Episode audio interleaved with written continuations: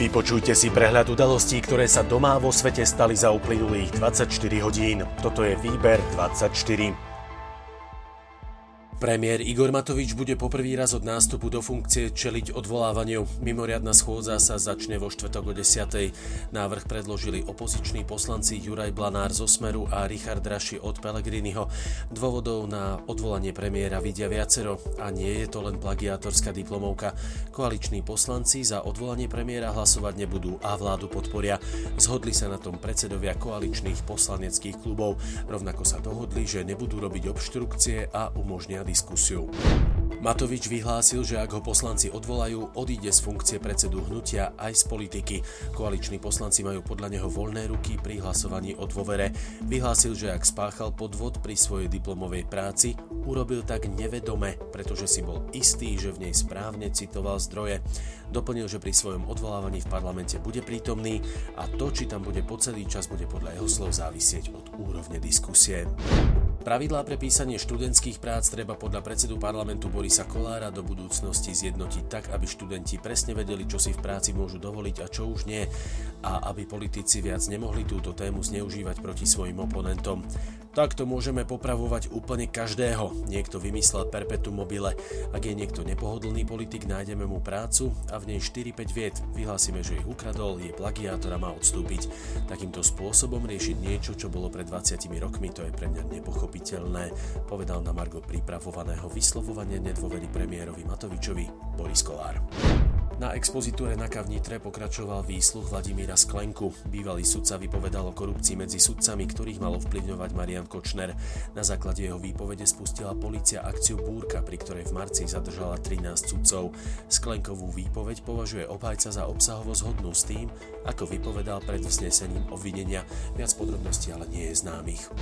Ambíciou ministerstva financií je využiť európske zdroje na opatrenia, ktoré posunú krajinu zásadným spôsobom vpred.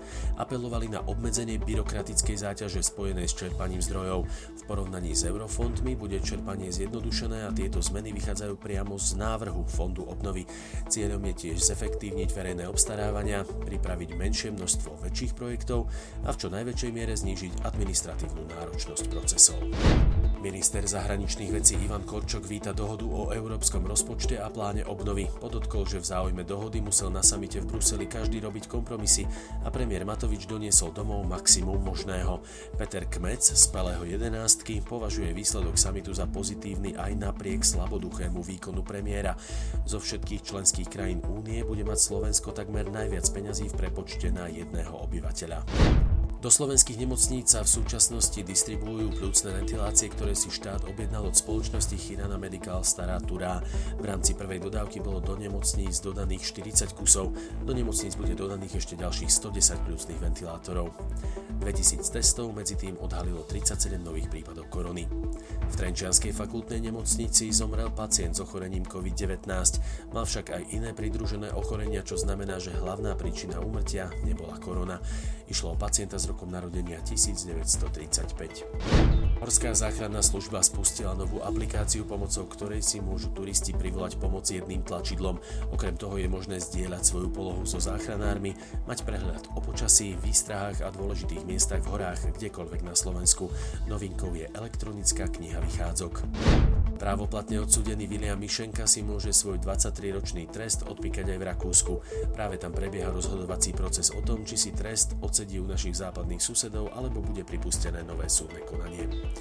Poďme do zahraničia. Ak bude počet nových prípadov korony v Česku naďalej stúpať, bude na mieste vrátiť sa k niektorým opatreniam, ktoré už boli zrušené. Premiér Babiš uviedol, že sa mu vývoj okolo ochorenia covid devätnásť nepáči. Počet aktívnych prípadov totiž poprvý raz od vypuknutia pandémie presiahol päťtisíc.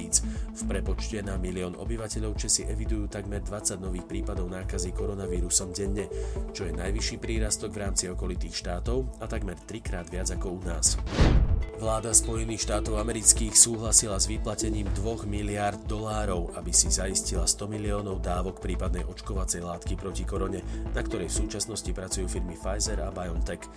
ú es á majú zároveň predkupné právo na ďalších päťsto miliónov dávok. Bežní Američania ale dostanú vakcínu zadarmo.